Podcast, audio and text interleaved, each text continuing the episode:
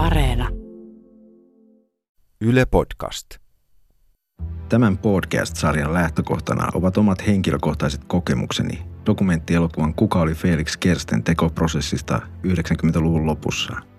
Tuo elokuva kertoi Essessän ja Gestapon päällikön Heinrich Himmlerin suomalaisesta henkilääkäristä, hierojasta ja parantajasta, sekä niistä yllättävistä paljastuksista ja kysymyksistä, jotka elokuvan aikana nousivat esiin.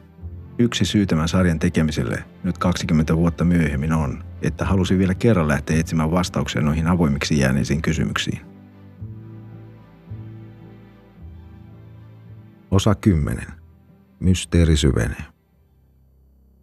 Tuossa Wilhelm Wolfin kirjassa Felix Kersteen näyttelee tärkeä osa samoin kuin Kurt Hartswalde ja Ruotsin punaisen ristin pelastussaattue. Ja näin Wolf kuvailee edellä mainittua yhteyttä kirjassaan kappaleessa Himmlerin viimeiset käskyt. Aamu varhaisina tunteina huhtikuun 24. päivä 1945 sain puhelinsoiton Lübeckistä, itse Himmleriltä. Hän oli erityisen levoton ja halusi, että tulisi heti Lübeckiin. Ja tosi mukanani horoskoopit, jotka oli laatinut hallituksen jäsenille. En täysin ymmärtänyt tuon käskyn pointtia, koska SS vetäytyi paraikaa täysillä eikä ylimääräisiä ajoneuvoja ollut tarjolla – Himmler kertoi myös, että oli juuri saanut viestin Hartswaldesta, että siellä olevat pakolaiset ja henkilökunta olivat vaarassa neuvostoarmeijan lähestyessä. Hän pyysi, että tutkisin tilanteen astrologisesti ja kertoisin lopputuloksen hänelle puhelimella. Hän halusi tietää, olisiko parempi evakuoida nuo pakolaiset ja Kerstenin henkilökunta vai jättää heidät odottamaan puna-armeijaa. Hetkinen, Kerstenin henkilökunta. Mitä tuo henkilökunta-sana tarkoittaa? Onko kysymyksessä kartanohenkilökunta, joka työskentelee siellä maatilalla vai tarkoittaako Himmler sotilaallista henkilöstöä? Wolf jatkaa. Kersten oli aiemmin vakuuttanut Himmlerille, että neuvostojoukot olisivat harmittomia. Henkilöstön tulee vain vetää Ruotsin lippu salkoon eikä heille tapahtuisi mitään. Samaan aikaan Hartsvaldessa olevat pakolaiset olivat kuulleet kauhutarinoita siitä, kuinka lähestyvät neuvostojoukot olivat kohdelleet paikallisia ihmisiä. Tämän tiedon valossa neuvoi Himmleria järjestämään Hartswaldeen kuorma-autoja evakuoimaan välittömästi henkilöstö ja pakolaiset joko Hamburgin tai Schleswig-Holsteiniin. Sillä hetkellä ei ollut yhtään saksalaisia kuorma-autoja käytettävissä. Mutta tarjolla oli mahdollisuus, että Ruotsin punainen risti, joka oli lähtenyt alueelle joukoittain kuorma-autoja ja busseja evakuoimaan keskitysleirivankia ja pakolaisia, voisi hoitaa tehtävän. Joten olisi suhteellisen yksinkertaista hoitaa asiaa. Ja näiden toimenpiteiden lopputulos oli, että pitkän ja vaarallisen retken jälkeen punaisen ristin saattue saapui Lübeckiin illalla 25. huhtikuuta. Mukanaan sekä pakolaiset että Hartswalden henkilöstö. Jossain Sverinin lähellä saattuen kimppuun oli hyökännyt liittoutuneiden hävittäjä. Kolme tuosta ruotsalaisten henkilökunnasta oli kuollut ja useita ajoneuvoja tuhoutunut. No pakolaiset majoitettiin nyt punaisen ristin suojiin. Tässä kohtaa herää kysymys. Tietävätkö ruotsalaiset enemmän näistä tapahtumista? Ainakaan missään ruotsalaisten omissa raporteissa ei koukkausta Hartswaldeen ole erikseen mainittu. Soitin taas Jos Verlaanille. Jos, Jos Good morning. Hey. There has been more than meets the eye going on. There has been activities more than just uh, the activity that is needed for a health uh, practice. Meidän molempien mielestä Kurt Hartswaldessa oli ollut huomattavasti enemmän toimintaa kuin mitä on missään kerrottu. Keitä olivat nuo Hartswaldessa majalleet pakolaiset ja henkilöstö, jotka käytiin pelastamassa? Mitkä heidän nimensä olivat? It could be very interesting to find out something more from the Swedish archive, particularly about those who visited Good. How many? There should be the names as well. This could have been something which is uh, not uh, recorded in any books. Yes, that, that is possible. That, almost very likely. I, I think so too. John Bernstein oli myös ehtinyt tutustua Wolfin kirjaan. Hänkin oli huomannut, että Kut Hartswaldessa oli paljon enemmän toimintaa kuin mitä on missään kerrottu. Ja mitä se toiminta oli, kukaan ei tiedä.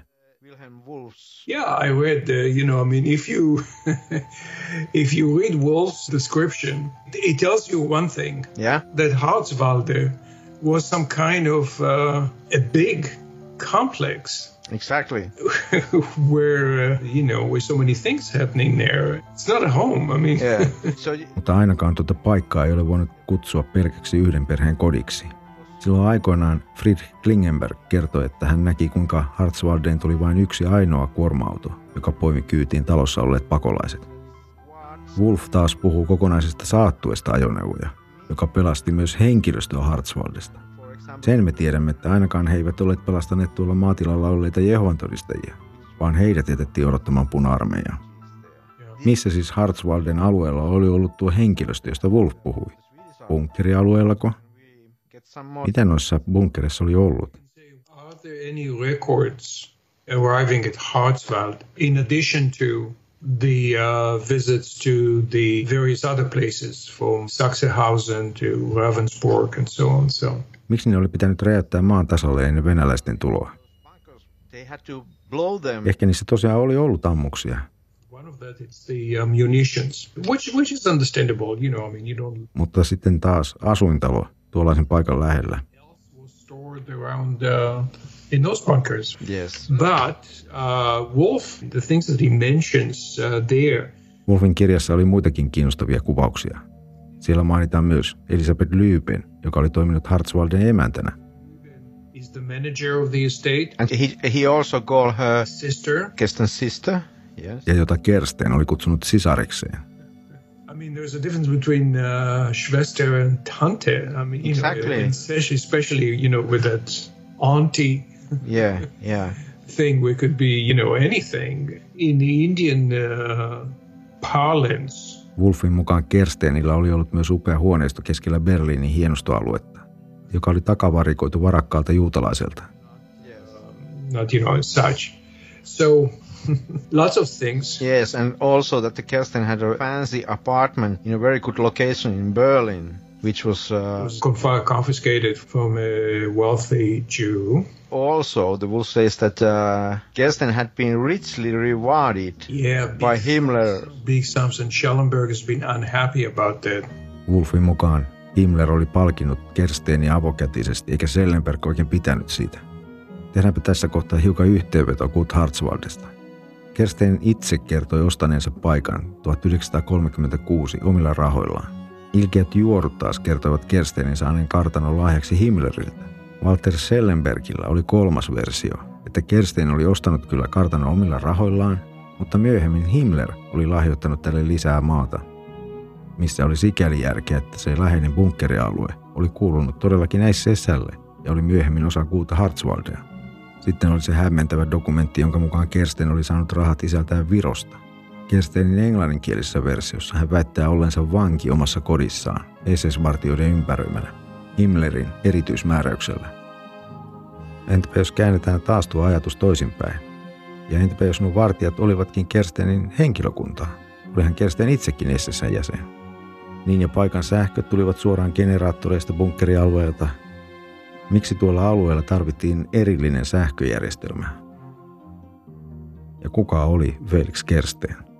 Oliko hän vanki, jonka tehtävä oli ylläpitää Himmlerin henkistä ja fyysistä terveyttä? Vai oliko hän erikoistehtävään asetettu natsi, jonka yksi tehtävä oli luoda kontakteja Tukholman kautta länsiliittoutuneisiin? Jotta Himmler ja kumppanit voisivat pelastaa omat nahkansa. Tällä kertaa olimme aloittaneet tarinamme vääpeli Felix Hubertista, joka Freikorps-ryhmän johtajana syyllistyi poliittiseen murhaan Hallessa. Minkä jälkeen hän oli painut Viroon ja mahdollisesti ottanut uuden identiteetin itselleen toiselta kuolleelta sotilaalta, sotamies Felix Kersteniltä. Pohjanpoikien, eräänlaisen Freikorps-rykmentin sekin.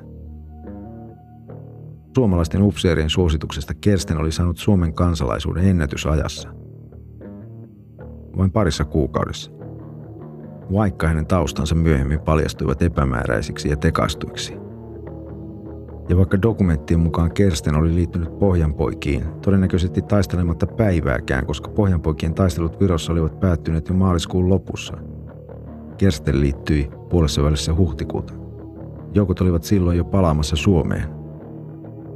Miksi nuo upseerit tukivat Kersteinin kansalaishakemusta, vaikka todennäköisesti tuski edes tunsivat koko miestä? Werner Noissin mukaan, vaikka Kersteinin palvelustodistus, jonka hän esitti Suomessa, on selvästi tekaistu ja liioiteltu, ovat todistukseen merkityt taistelupaikkojen päivämäärät asiantuntevasti laadittu. Aivan kuin sinne dokumentin laatimisen taustalla olisi siemailut olutta veteraanijoukko, joka samalla keksii mitä uskomattomampia paikkoja, missä tämä Kersteen olisi voinut taistella pommittamassa Lontoota. Ja sitten Kersten pääsikin Suomen armeijan upseerikoulutukseen vain vähän myöhemmin kärähtääkseen todistusten väärentämisestä.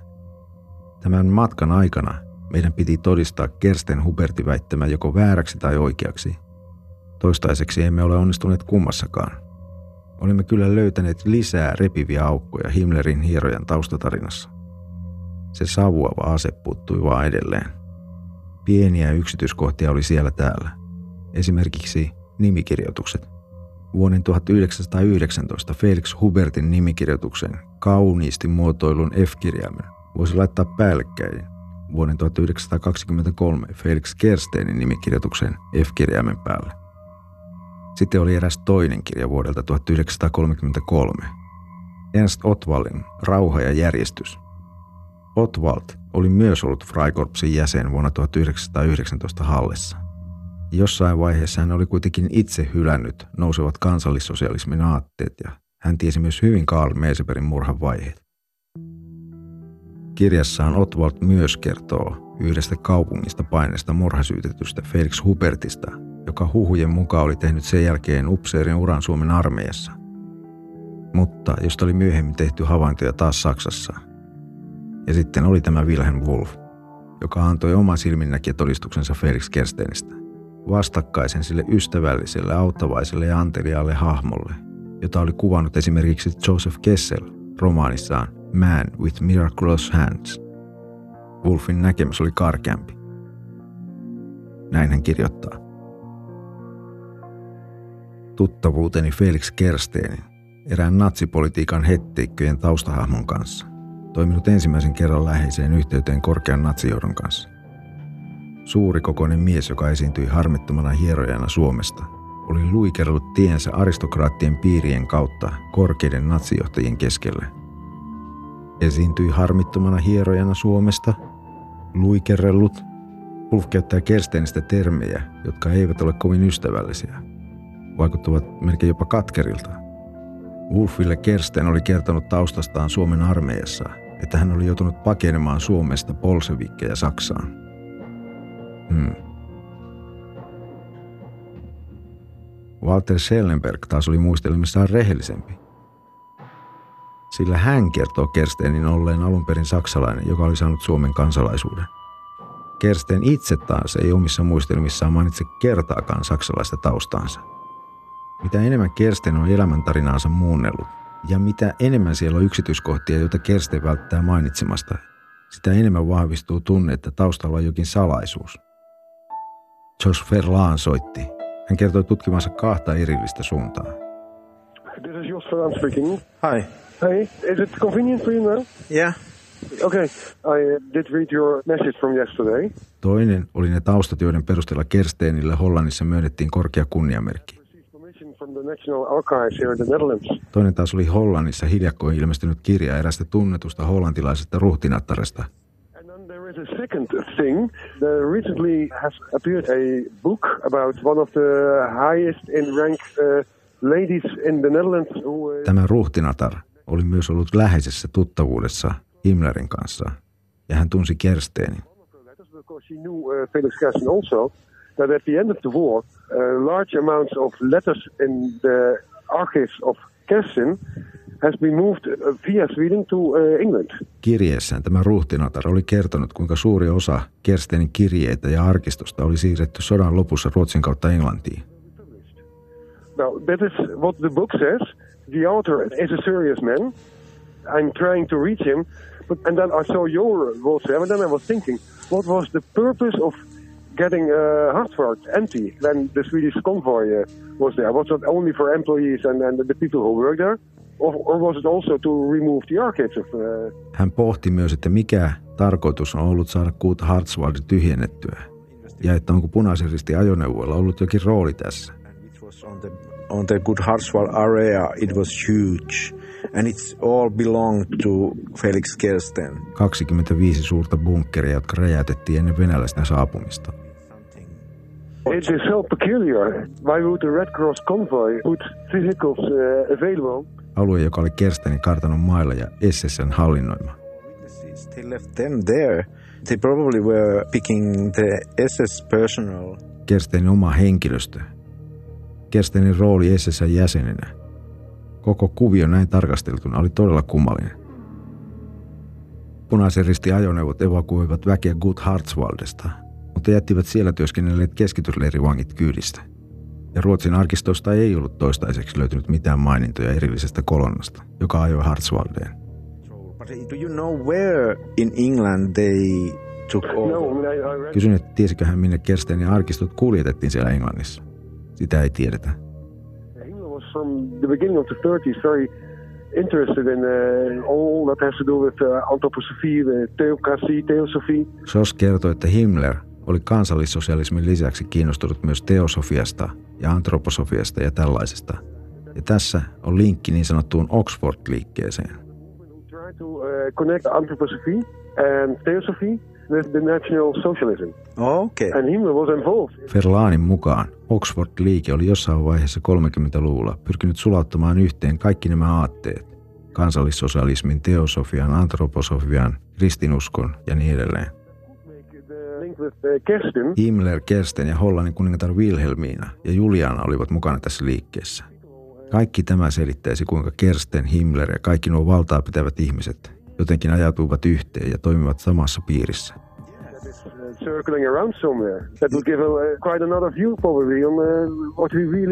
Exactly, and lot of answers. Sitten oli tämä jossain päin maailmaa ajelehtiva mahdollinen Kerstenin arkisto. Sarjan on äänittänyt Arto Koskinen ja Ville Välimäki, ohjannut ja leikannut Arto Koskinen ja myös käsikirjoittanut yhdessä John Bernsteinin kanssa. Äänisuunnittelun ja musiikin on tehnyt Kimmo Vänttinen sekä miksannut Kimmo Vänttinen ja Juuso Heikkilä.